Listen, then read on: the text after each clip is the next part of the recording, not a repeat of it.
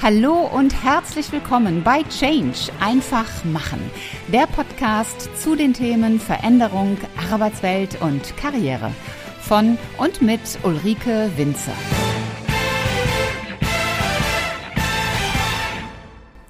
Hallo liebe Podcast Community und willkommen zu einer neuen Folge im Podcast Change einfach machen und auch herzlich willkommen an die YouTube Zuschauer. Heute habe ich wieder einen ganz besonderen Interviewgast und ich freue mich deshalb so besonders, weil er ein Berufskollege ist. Auch er sagt nämlich, wer sich nicht verändert, der wird verändert. Und deshalb ist radikaler Change so entscheidend. Mein Name ist Ulrike Winzer. Ich bin die Gastgeberin in diesem Podcast. Sein Name ist Ingo Stephan. Ingo ist der Vorname und Stefan ist der Nachname. Er berät Unternehmen, Teams und Menschen, um den Wandel voranzubringen. Und ich freue mich riesig, dass er heute mein Gast ist. Lieber Ingo, ganz herzlich willkommen. Hallo Ulrike, herzlichen Dank für die Einladung. Ich freue mich sehr, mit einer Kollegin aus dem großen Deutschland, ich bin in Österreich zu Hause, äh, ja, diesen Podcast aufzunehmen. Und liebe YouTuber, schön, dass wir uns hier sehen. Freut mich sehr, dass ihr zuschaut. Ja, man, man hört es, du bist Österreicher. Ähm, ich möchte aber gar nicht bei der Nationalität anfangen, weil ich finde das sehr charmant. Ich möchte bei deiner Vergangenheit anfangen, denn ich finde bei Menschen, die über Change sprechen, finde ich es immer spannend, so zu entdecken, wie sie selbst Change in ihrem Leben erfahren haben und wie viel Change sie ja durchlaufen haben.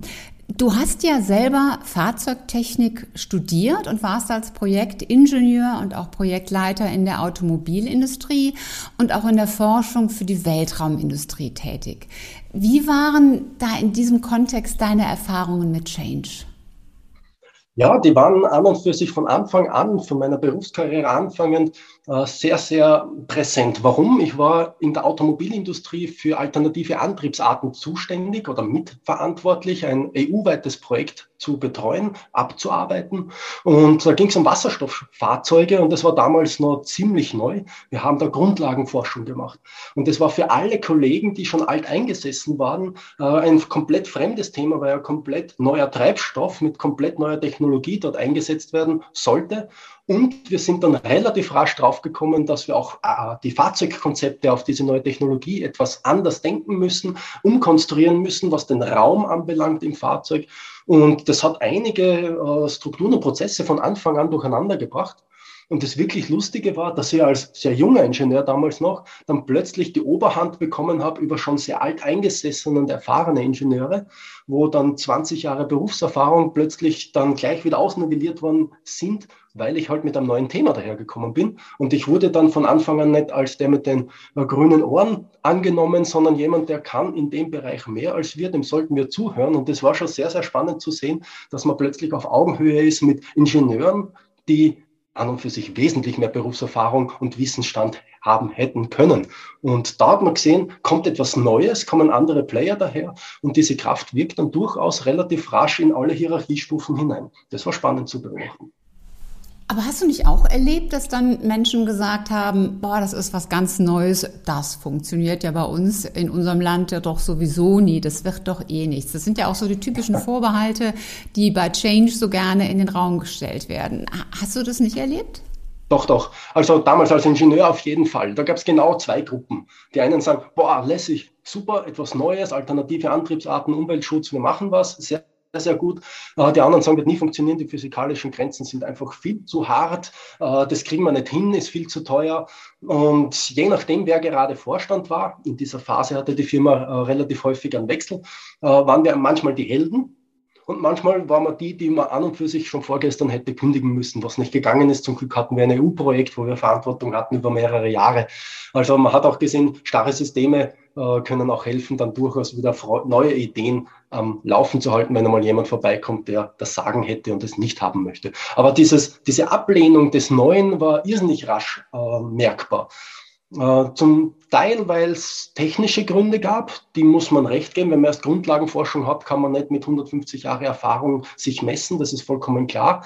Das andere ist einfach, manche hatten auch die Sorge, dass da ihre Karrieremodelle im Hintergrund in Stocken geraten oder ausgebotet werden können, wenn etwas ganz Neues aus einer anderen Richtung daherkommt. Und das erlebe ich jetzt als Organisationsentwickler eigentlich nach wie vor so. Mit einem entscheidenden Unterschied. Damals ist ja nur ein neues Produkt entwickelt worden. Und ich glaube, dass mittlerweile sich sehr, sehr viel mehr als nur die Produkte ändern. Im Gegenteil, ich glaube, die Produkte bleiben eher gleich momentan, aber alles andere ändert sich. Und da ist die, äh, die Notwendigkeit von Change einerseits höher, aber auch das Ausmaß des Change wesentlich höher und deshalb auch Radical Change. Mhm. Du hast ja dann selber so ein Radical Change im, im Jahr 2010 gemacht und Du bist nämlich den Schritt in die Selbstständigkeit gegangen. Und eigentlich warst du ja in einem Bereich, der vielleicht aus damaliger Sicht schon, aber aus heutiger Sicht auf jeden Fall ja zukunftsweisend ist und enorm wichtig für jedes Land, also für Deutschland genauso wie für Österreich. Wie kam das dazu, dass du dann rausgegangen bist und dich selbstständig gemacht hast und dazu auch noch mit einem Nicht-Ingenieur-Thema? ja, stimmt. Also es ist eine spannende ähm, Biografie, wenn man so möchte. Ich bin immer wieder selber äh, erstaunt, was ich damals gemacht habe und dass ich mich das damals getraut habe. Aber äh, das innere Gefühl gab mir damals äh, den Anstoß und schlussendlich hat sich auch bestätigt, worüber ich naturgemäß sehr glücklich bin. Aber es gab zwei Gründe, warum ich das gemacht habe. Das eine lag tatsächlich bei mir. Ich hatte durchaus auch durch die Erfahrung, dass der eine Vorstand gesagt hat, super, der andere Vorstand hat gesagt, nicht so super. Man hatte dann wieder Erklärungsnot, warum das, was man macht, doch durchaus sinnvoll sein könnte. Und irgendwie habe ich dann bald einmal gemerkt, sich ständig erklären zu müssen und nicht das machen zu können, wo ich wirklich dahinter stehe, was ich glaube, das richtig wäre und immer abhängig zu sein von anderen, hat mich gestört. Und ja, da hatte ich auf gut Österreichisch keinen Bock mehr drauf. Und dann haben wir gedacht, ich mache mich selbstständig. Und es gab dann auch beruflich die Möglichkeit, nebenberuflich noch so Fortbildungen zu machen. Und ich wurde Coach, ich wurde Teamtrainer, das habe ich als nebenberuflich gemacht und wurde da immer besser. Und ich konnte auch sehen, dass sich dadurch meine Projektleitertätigkeiten stark verbessert haben, weil die Kommunikation sich verbessert hat, weil ich besser dabei war, Menschen zu lesen im Sinne von, der braucht jetzt mehr oder weniger von mir. Und das hat mir auf der beruflichen Ebene quasi mal so einen Push gegeben, also einen positiven. Ah, da gibt's etwas, äh, wenn man es anwendet, funktioniert's eben, also sich mit Menschen zu beschäftigen. Und das andere, ich mag nicht dauernd irgendwie an Menschen überzeugen müssen. Das war so die innere Ebene. Die zweite Ebene, die dann plus minus zu dem Zeitpunkt, das war nach circa sieben, acht Jahren, wo ich dann als Ingenieur tätig war, dazugekommen ist, war 2008 die Finanzkrise, beziehungsweise ein Jahr später, 2009, die Automobilkrise. Und ein Stück weit zufällig war es so, dass die meisten Projekte 2008 ausgelaufen sind und 2009 hätten die neuen Projekte kommen sollen. Aber dann waren die Forschungsgelder eingefroren. Dann haben wir gedacht, jetzt bin ich schon wieder von irgendwann abhängig und kann schon wieder nicht machen, was sie will. Und definitiv diesmal ging es nicht mehr, weil das Geld nicht da war. Und dann gab es aber äh, mehr oder weniger dritten, äh, die dritte Ebene kommt dann, wenn man so möchte, dazu. Ich hatte die Möglichkeit bekommen, ein Stipendium zu erhalten, dass wenn ich die Firma verlasse, ich noch einmal studieren gehen darf. Dann denkt man, ein bezahltes Studium klingt doch schon sehr verlockend für jemanden, der sich selbstständig machen möchte. Und da ich diese Trainer- und Coaching-Ausbildung bereits hatte, habe ich mich in dem Bereich ein Studium ausgesucht. Das war dann Supervision, Coaching und Organisationsentwicklung. Und dieses Studium konnte ich dann sechs Semester lang bezahlterweise studieren. Das war super. In dieser Zeit konnte ich meine Selbstständigkeit in Ruhe äh, aufbauen. Ich konnte erste Kunden äh, akquirieren. Ich konnte erste Erfahrungen sammeln, wurde da immer motivierter und dann bin ich halt durchgestartet mit dem ganzen Thema. Und ja, da, da hat sehr viel zusammengepasst. Klingt jetzt vielleicht so, als ob das zufällig ist, aber ich denke mal so mit zwei Jahren Vorlaufzeit hat sich das dann alles so ergeben, dass es dann so wurde, wie es schlussendlich war. Also durchaus ein, ein, ein Change-Zeitraum, der länger ist als nur zwei Stunden drüber grübeln. Und ja, dieses Sammelsurium aus diesen zwei Einflüssen hat dazu geführt, dass ich mich dann endlich selbstständig machen konnte und ja, also das entspricht einfach mein, mein, mein Lifestyle, ja, selbstständig zu sein. Das, das, das, ist meins, das bin ich. Ich bin kein Angestellter, ich bin ein Unternehmer, der 16 andere Angestellte hat. Ich bin selbstständig und das ist genau das, wie ich leben möchte. Und diese berufliche ähm, Rahmenbedingungen der Selbstständigkeit ermöglichen mir halt auch privat so zu leben, wie ich gerne möchte. Mhm. Das war eigentlich der Change von 2010. Ihr Lieben, die ihr jetzt das nur in Anführungszeichen im Podcast hört, ich empfehle euch, schaut euch auch das Video auf YouTube an. Ingo ist nämlich jemand, der auch auf der Bühne steht als Redner und man kann das hervorragend in diesem Video sehen. Er redet wirklich mit Armen und die Arme gehen hoch und runter und untermalen das, was er sagen möchte. Also ihr solltet auch unbedingt in das Video gehen. Ich komme nochmal zurück auf deinen Werdegang. Ähm, du hast das Zweitstudium erwähnt, du hast aber noch ein drittes Studium gemacht, nämlich Change Management. Was treibt dich denn an der Stelle, wo man eigentlich sagen müsste, nach dem zweiten hast du doch jetzt eigentlich die Grundlagen, dass du auch noch ein drittes Studium mit dem Masterabschluss dann auch draufgesetzt hast? Genau.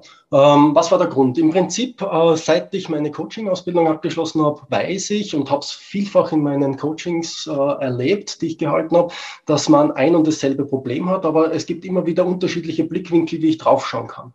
Und wenn ich nur ein Studium habe, dann habe ich nur einen professionellen Blick auf das Ganze. Habe ich ein zweites Studium, kann ich von einer anderen Seite dazuschauen. Wie habe ich das jetzt gelöst? Jetzt bin ich einerseits nur, ähm, naturwissenschaftlich ausgebildet als Ingenieur und habe mal so die äh, logische äh, klassische Projektmanagement-Sicht eines Ingenieurs. Ja, wenn A ist, muss B sein, vollkommen klar, geht nicht anders. Äh, das hilft manchmal. Dann bin ich aber mit meinem Zweitstudium, Supervision, Coaching, Organisationsentwicklung, das ist eigentlich ein Soziologiestudium, also wirklich ganz was anderes. Das heißt, ich habe Technik und somit den Menschen im Vordergrund. Das heißt, Technik und Mensch ist schon mal ganz gut. Äh, dann habe ich zwei Teile, die in einer sehr großen Branche halt gut zusammenpassen, kann ich mal sehr gut damit dienen. Und Organisationsentwicklung war deshalb auch wichtig, weil durch Coaching und Teamtraining war ich auf den Mensch fixiert und mit Organisationsentwicklung war ich dann plötzlich auch fähig, auf die Organisation nochmal vertiefend einzugehen. Ist ja auch ein Konstrukt, wo wir drinnen arbeiten. So, und dann haben wir gedacht, ja, das passt schon mal ganz gut. Bis zu dem Zeitpunkt, wo mir dann eingeschossen ist, ja, aber es gibt noch eine dritte Ebene und das ist die Wirtschaft. Change Management habe ich dann auf einem betriebswirtschaftlichen Institut studiert. Warum das? Ähm, wenn sich nicht nur Produkte und Prozesse verändern, sondern dann gesamte Geschäftsmodelle, dann ist es klar, da geht es um Wirtschaft, da geht es um Rechnen, da geht es um Zahlen, Daten, Fakten und die muss man betriebswirtschaftlich betrachten. Das heißt, ich brauche noch ein Studium, wo ich wiederum ums gleiche Neues schaffen, etwas, was noch nicht da war, ähm, bewerkstelligen oder auf die Straße kriegen. Ich sage immer, den Wandel zu meistern. Und ohne betriebswirtschaftliche Kompetenz tut man sich wieder schwer.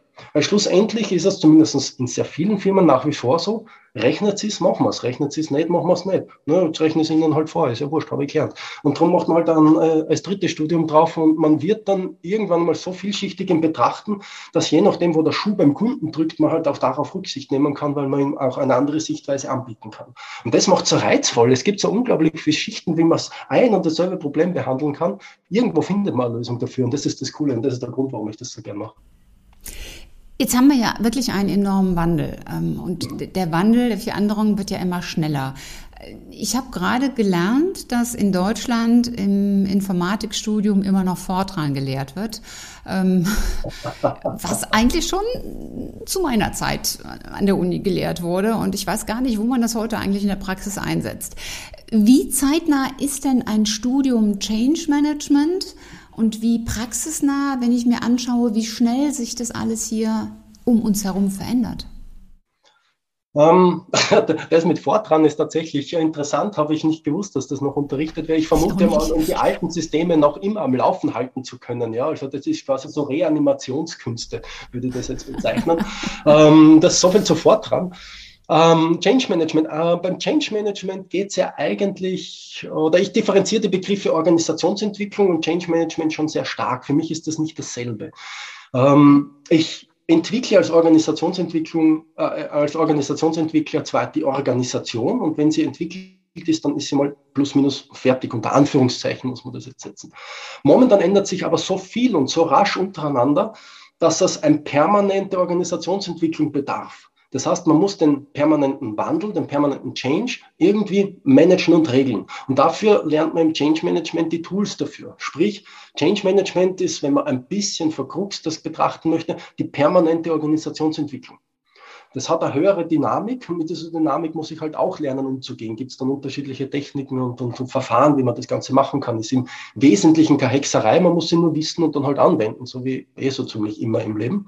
Aber und, und um auf deine Frage zurückzukommen, die Aktualität von Change Management, die ist jetzt brandaktuell, weil jetzt gerade ist ja diese große Umwälzung. Und ich behaupte mal, wenn die sogenannte Babyboomer-Generation mit 2025 in Pension gegangen sein wird oder gerade beginnt, je nachdem, wie alt die Leute sind, welche Altersgrenzen man dafür heranzieht, äh, dann wird nochmal ein stärkerer Wandel sein, denn die Jugend, die jetzt nachdrückt und die Digitalisierung, das, die bedingen sich gegenseitig. Die Jugend nutzt es viel stärker und schon alleine da, äh, damit sie sich abheben kann von den Altvorderen, wird sie es noch stärker nutzen und sie sind es eher gewohnt, sie zu benutzen und dann zack, wird die Dynamik losgehen und dann kommt noch einmal so der richtige Wandel. Wenn man bis dahin nicht gelernt hat, mit diesem Wandel umzugehen, dann ist so viel Wandel und Wandel, Wandel und plötzlich ist das Chaos perfekt, wenn man sich nicht mehr vor lauter Dynamik auskennt. Und der Umgang mit dieser Dynamik, das ist ein Stück weit das Change Management. Gemacht wird trotzdem Organisationsentwicklung. Du bist ja privat auch ausgebildeter Bergwanderführer und Instructor Alpin. Mhm. Liegt ja auch nahe Österreich, da stehen ja auch so ein paar Berge rum. Wie hat deine Ausbildung, diese private Ausbildung, deine Perspektive verändert? Ähm, warum habe ich überhaupt die Ausbildung gemacht? Ne, irgendwie muss man ja den Schulweg in Österreich bewältigen. Da ist eine Albino das schlechteste.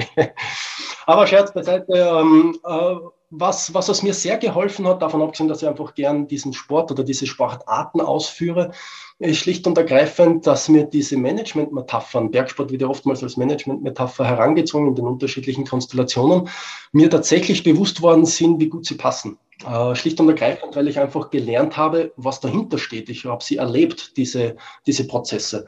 Ich sage jetzt ganz einfach einmal Alpinismus an sich, also jetzt nicht wandern bis zur nächsten Hütte am markierten Weg, sondern Alpinismus mit Gletschern, mit Klettern, mit Steinschlag, mit Seil und alles Mögliche, mit äh, Schluchten und so.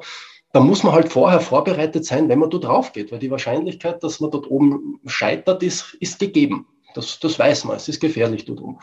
Wenn man aber lernt, damit umzugehen, wo sind die subjektiven äh, Gefahren, wo sind die objektiven Gefahren, wie geht man bei Wetterumschwüngen um, welche Seiltechniken gibt es, was nehme ich mit, äh, welche Rettungstechniken äh, sollte ich können, wie plane ich eine Tour und wie setze ich Techniken äh, dann taktisch richtig ein auf der Tour, damit es gut passt. Das lernt man dann alles und irgendwann ist mir dann bewusst geworden, wie viel Vorbereitung es bedarf, um dann einen, eine Hochtour zum Beispiel zu machen. Die dauert ja eigentlich nur zehn Stunden. Aber ich sage mal, so zehn Tage Ausbildung dafür war schon nicht schlecht und zehn Jahre Erfahrung, damit man das selber alleine machen kann.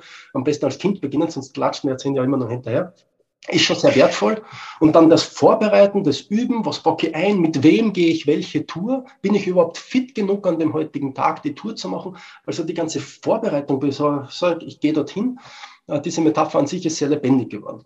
Und im Change ist es meines Erachtens, beziehungsweise meiner Erfahrung nach auch so, umso besser ich mich darauf vorbereite, habe ich die richtigen Skills, die richtigen Partner, nehme ich das richtige Equipment mit, ist die Tour die richtige für mich in dem jetzigen Zustand, wo ich mich als Firma befinde.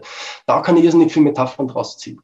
Und schlussendlich ist das Bergsteigen im alpinistischen Sinne, aber auch Organisationsentwicklung, Change Management, ähm, etwas, wo man sehr strategisch vorgeht und dann die Techniken sehr taktisch einsetzt. Und das funktioniert auf Tour dann im Tun, beim Klettern zum Beispiel. Mhm. Und dann irgendwann den kurzen Augenblick zu haben des Gipfelglücks und dann schmeckt das Bier natürlich auf der Hütte umso besser.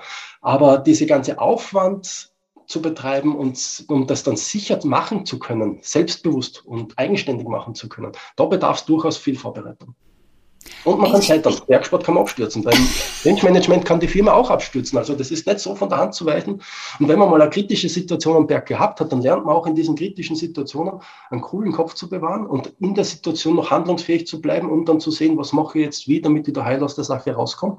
Und das kann Gold wert sein im Change Management, wenn man dann auch relativ relaxed ist, wenn man sich denkt, ist ja nur ein Change-Prozess, geht ja nicht um mein Leben jetzt gerade in dem Augenblick, wie es im Bergsport der Fall sein könnte.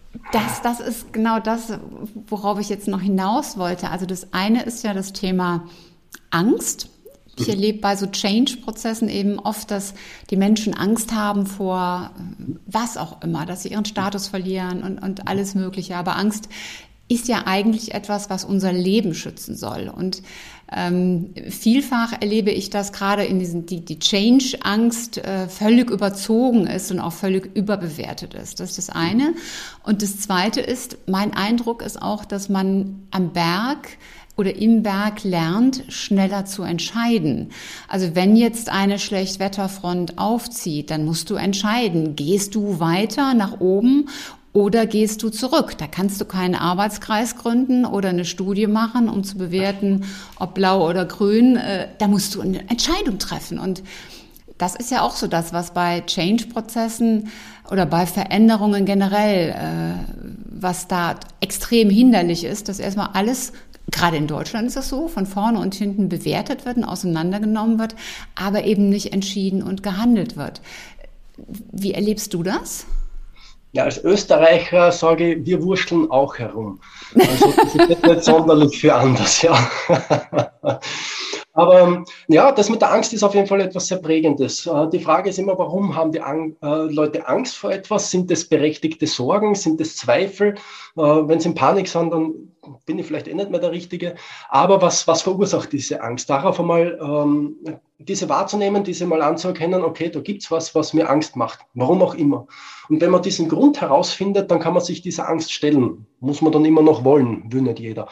Aber vielfach ist meine Beurteilung äh, jene äh, Sorge und Angst, dass da etwas passiert, was sie in ihrem Leben so in der Art noch nie erlebt haben, was sie nie irgendwo gelernt haben und somit null Erfahrung haben, null äh, Vorstellung haben, wie sie mit dieser Situation umgehen können. Und wenn auf mich etwas zukommt und ich bin nicht handlungsfähig, dass ich dann Angst kriege, ist nachvollziehbar. Sprich, es geht an und für sich darum zu sagen, wo bin ich, warum ängstlich und was muss ich tun, damit ich wieder die Handlungsfähigkeit gewinne. Und meistens ist es der Fall, weil keine oder wenig Kenntnisse über das gesamte Thema vorhanden ist. Ich behaupte mal, Digitalisierung kennen die wenigsten, wissen, was damit gemeint ist. Also das ist nicht der Besitz von einem Smartphone und Tablet und man kann die zwei verknüpfen. Da steckt wesentlich mehr dahinter. Und wenn ich aber weiß, ich weiß zu wenig und mich nicht darum kümmere, weil ich es oftmals auch gar nicht erkenne, weil ich seit, sage ich mal, 20, 25 Jahren erfolgreich analog gearbeitet habe, dann fällt mir das nicht im ersten Augenblick ein, was muss ich anders machen, weil ich ja permanent mit etwas anderem beschäftigt bin. Das ist wieder der Blick links und rechts nach, äh, auf die Seite hinaus. Und solange ich da keine Kenntnisse habe, kann ich die Angst auch nicht benennen. Ich kann auch nicht dagegen arbeiten, weil ich weiß ja nicht, wer oder was ist mein Gegner. Woher soll ich das wissen? Und sobald ich die Kenntnisse habe, kann ich mir anfangen, Fertigkeiten äh, anzueignen. Sprich, ich muss irgendwas lernen. Bücher lesen, zum Beispiel deines, hervorragend gelungen, wenn man das ja mal gleich so einstreuen darf dazwischen drin, gefällt mir sehr gut. Aber auch auf Vorträge gehen, mit anderen Firmen sprechen, zu Firmenverbänden gehen, ähm, Keynotes anhören, äh, whatever es gibt. Es ist ja so vielfältig, wie man lernen kann, aber es geht darum, Neues zu lernen, vielleicht Altes, was bislang erfolgreich war, wieder zu verlernen, weil es mich zukünftig nicht mehr erfolgreich macht. Und diese Lernschritte, dann werde ich irgendwann mal fähig, das zu beurteilen. Und wenn ich beurteilen kann, kann ich Entscheidungen treffen und dann bin ich wieder handlungsfähig, wenn ich Entscheidungen treffen kann, nämlich aus einer gewissen Sicherheit heraus.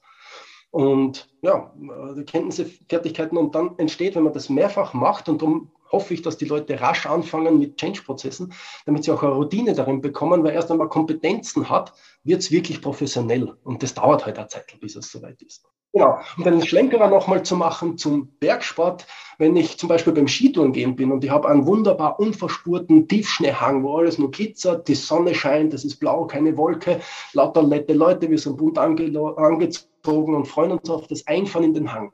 Dann muss ich ja tatsächlich in dieser euphorischen Situation fähig sein, nüchtern zu beurteilen, ist dieser Hang für mich lebensgefährlich, wenn ich da reinfahre. Weil mitten im Hang zu sagen, uh, ich habe mich geirrt, könnte zu spät sein, dann geht die Lawine los und vielleicht war es die schlechte äh, und mit Sicherheit letzte Entscheidung, die ich getroffen habe. Um fähig zu sein, rasch zu entscheiden, muss ich vorher halt was wissen, nämlich auf Basis welcher Kriterien beurteile ich denn überhaupt und welche Handlungsoptionen habe ich denn, welche Varianten habe ich. Das muss ich irgendwann lernen. Das fällt mir halt nicht zu. Ich behaupte, im Gegensatz zu der Rocket Science, wo ich als Ingenieur gearbeitet habe, ist es relativ einfach. Also es ist nicht schwierig. Darum glaube ich, dass das sehr, sehr viele Menschen lernen können, wenn sie nur wollen. Und oftmals wissen sie aber nicht, dass sie es lernen sollten, Und wenn man es ihnen sagt, sagen sie, ja, machen wir eh. Und dann sind sie ganz verwundert, dass sie Sachen zusammenbringen und plötzlich keine Ängste mehr haben, weil sie plötzlich wieder Handlungsretournen gekriegt haben. Und das ist halt immer schön zu sehen, wie die Leute dann sagen, Ingo, dich brauchen wir nicht mehr, wir können uns jetzt selber. Ja, dann okay. haben wir einen Glück gemacht. und ich habe dann auch Zeit, wieder Skitouren zu gehen. Es gibt bei dir noch einen, einen, weiteren Aspekt in deinem ja, Berufs-Privatleben, um das mal so zu mixen. Das ist das österreichische Bundesheer. Du hast da deinen Grundwehrdienst gemacht und du hast dort auch Hierarchien kennengelernt und bist dort auch als Teamtrainer und externer Referent an der Theresianischen Militärakademie tätig. Da muss man wirklich aufpassen, dass man sich nicht den Mund irgendwie verknotet. und ich sag mal, beim Militär ist ja Konsequenz und Disziplin, es ist ja enorm wichtig. Wie relevant sind aus deiner Sicht denn Konsequenz und Disziplin für Change-Prozesse? Ja, durchaus sehr relevant. Ähm, wir haben es gerade vorher angesprochen bei meinem persönlichen äh, Wechsel in die Selbstständigkeit. Ich habe gesagt, da habe ich ungefähr zwei Jahre benötigt, um das zu schaffen. Und das ist ein komplett neues Berufsfeld gewesen, äh, komplett neue Tätigkeiten. Ich habe auch nirgends gelernt, Unternehmer zu sein. Also da passiert schon was. Und da gibt's immer wieder so Strecken, wo man sich denkt, oh, kann ich das, schaffe ich das, oder man wird müde oder man zweifelt an sich. Und dennoch daran zu bleiben und diszipliniert zu sein, seine Routinen abruft, seine Wissen einsetzt, einfach Stück für Stück äh, äh, Sachen abarbeitet, wie auch beim Bergsport Schritt für Schritt und irgendwann ist man halt oben auf diesem Bichel, selbst wenn das sechs Stunden sind, aber man muss halt Schritt für Schritt machen, sonst wären es sieben oder acht Stunden. Und das braucht oftmals ähm, eben Durchhaltevermögen und diese Disziplin, das machen zu wollen. Und wenn man das konsequent durchzieht, dann schafft man es irgendwann. Natürlich hofft man, dass man rasch oben ist und umso besser man vorbereitet ist, umso besser man trainiert ist, umso leichter fällt es einem, selbstverständlich.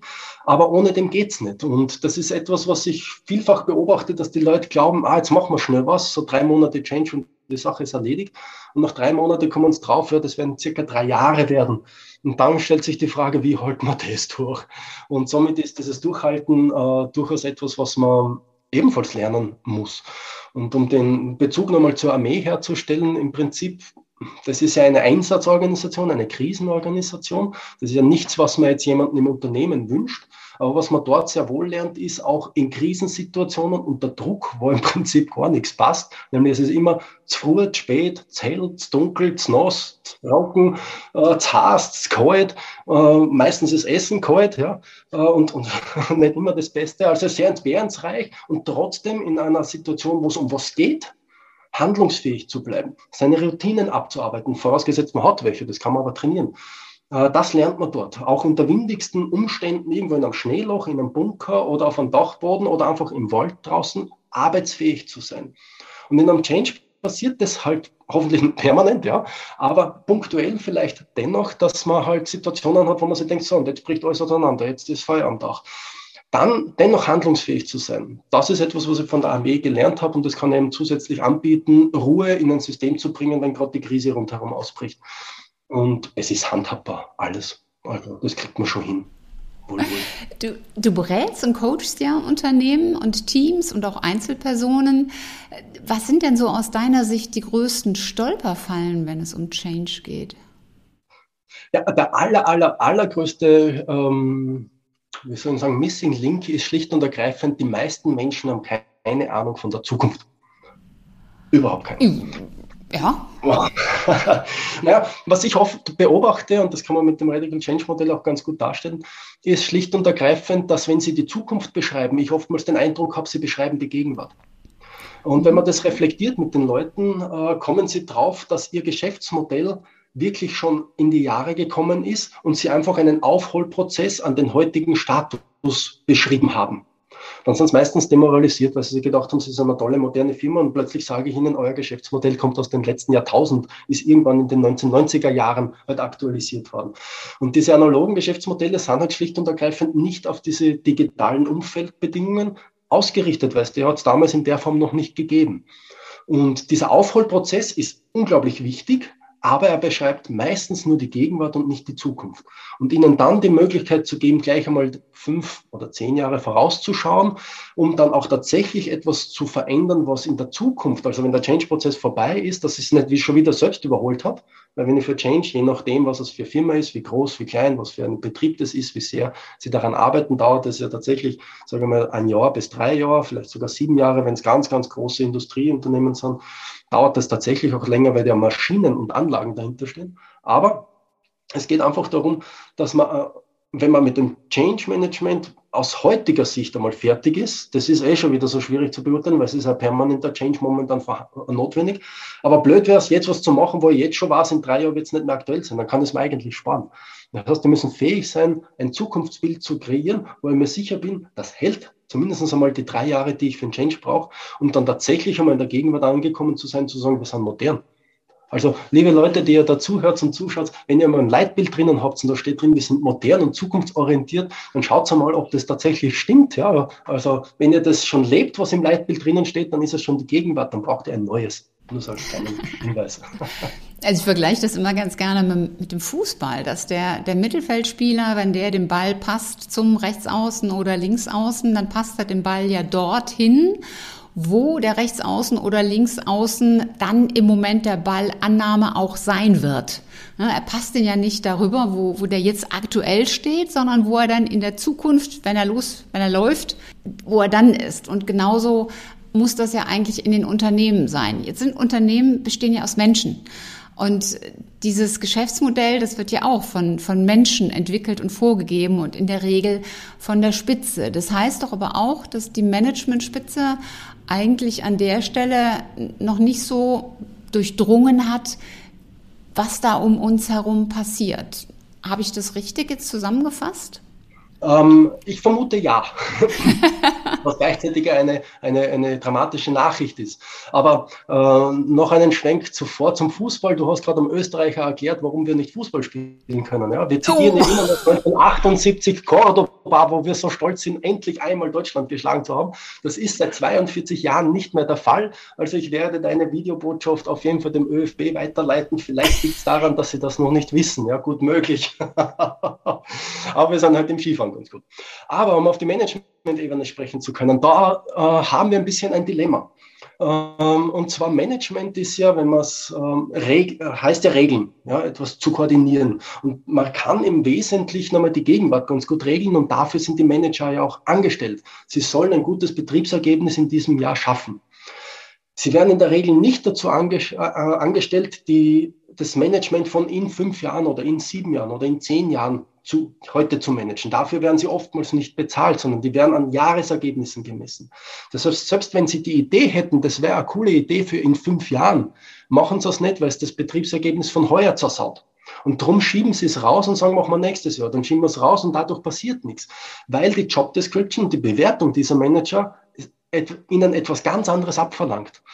Und sehr viele Firmen sind halt nicht Management, also nicht, nicht familiengeführt, sondern im Management geführt oder sogar aktionärsgeführt. Und da fehlt oftmals die Weitsicht, weil das ja oftmals Investments sind. Das heißt, der Manager ist oftmals in einer Zwickmühle drin. Und das weiß ich noch ganz genau aus meiner Fahrzeugingenieurzeit damals. Die visionären Manager wurden rasch aussortiert, weil sie die Jahresergebnisse nicht geliefert haben. Aber die hätten uns mit Wasserstoff wesentlich mehr unterstützt und auch mehr gepusht.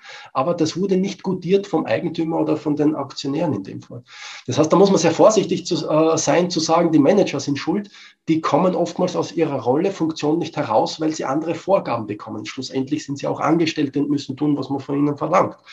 Und dort anzusetzen ist, ist gar nicht so trivial und einfach, weil das eben das Gesamtsystem, da rüttelt man am Gesamtsystem, ähm, arbeitet oder arbeiten müsste. Und das ist mal oftmals nicht im, im Pouvoir des Managements, was gerade operativ arbeitet. Das Change Management, wovon ich immer spreche, ist eine strategische Ausrichtung für in fünf oder sieben oder zehn Jahren, je nachdem, wie groß der Betrieb ist. Und das Operative sollte dann nicht komplett getrennt werden, aber so gedanklich müsste man das halt einmal trennen und sagen, operativ verdiene ich nach wie vor meine, mein Geld für heute und strategisch ist das Arbeiten für, damit ich zukünftig auch Geld verdiene. Und irgendwo dazwischen muss man das halt regeln, dass das in einer Firma alles Platz hat. Den Generationswechsel könnte man dafür zum Beispiel sehr gut nützen, dass man sagt, das unter Anführungszeichen alte Management macht operativ weiter, verdient das Geld und das nach nachrückende Management, also die zukünftigen äh, Leader dieser Firma, die man sich ja schon aufbauen kann, die entwickeln sich heute strategisch weiter, damit, wenn sie übernehmen, dann tatsächlich ins operative Geschäft einsteigen können, aber in einer modernen, zukünftig ausgerichteten Firma. Das wäre so eine Möglichkeit, wie man den Spagat schaffen kann. Halbzeitpause. Beim Fußball dauert sie 15 Minuten, hier im Podcast dauert sie 48 Stunden. Am Mittwoch gibt es den zweiten Teil dieses hochspannenden Interviews mit Ingo Stephan. Wer sich nicht verändert, der wird verändert. Was du selbst tun kannst, um Veränderung als Chance und Möglichkeit zu sehen, darum wird es in der zweiten Halbzeit gehen, also sei dabei am Mittwoch, wenn es weitergeht. Das war's auch schon wieder für heute. Wenn dir die Folge gefallen hat, dann mach doch ganz einfach drei Dinge. Erstens, teile die Folge mit Menschen, die dir wichtig sind. Zweitens, abonniere den Kanal, damit du keine Folge mehr verpasst. Und drittens, hinterlass mir gerne eine, am liebsten 5-Sterne-Bewertung bei Apple Podcast und eine Rezension. Ich freue mich in jedem Fall, wenn du auch beim nächsten Mal wieder mit dabei bist. Und wenn du Fragen oder Anregungen hast, dann schreib mir eine Nachricht. Alle Kontaktdaten findest du in den Show Notes. Und bis zum nächsten Mal. Sei großartig und mach einfach Change. Deine Ulrike Winzer.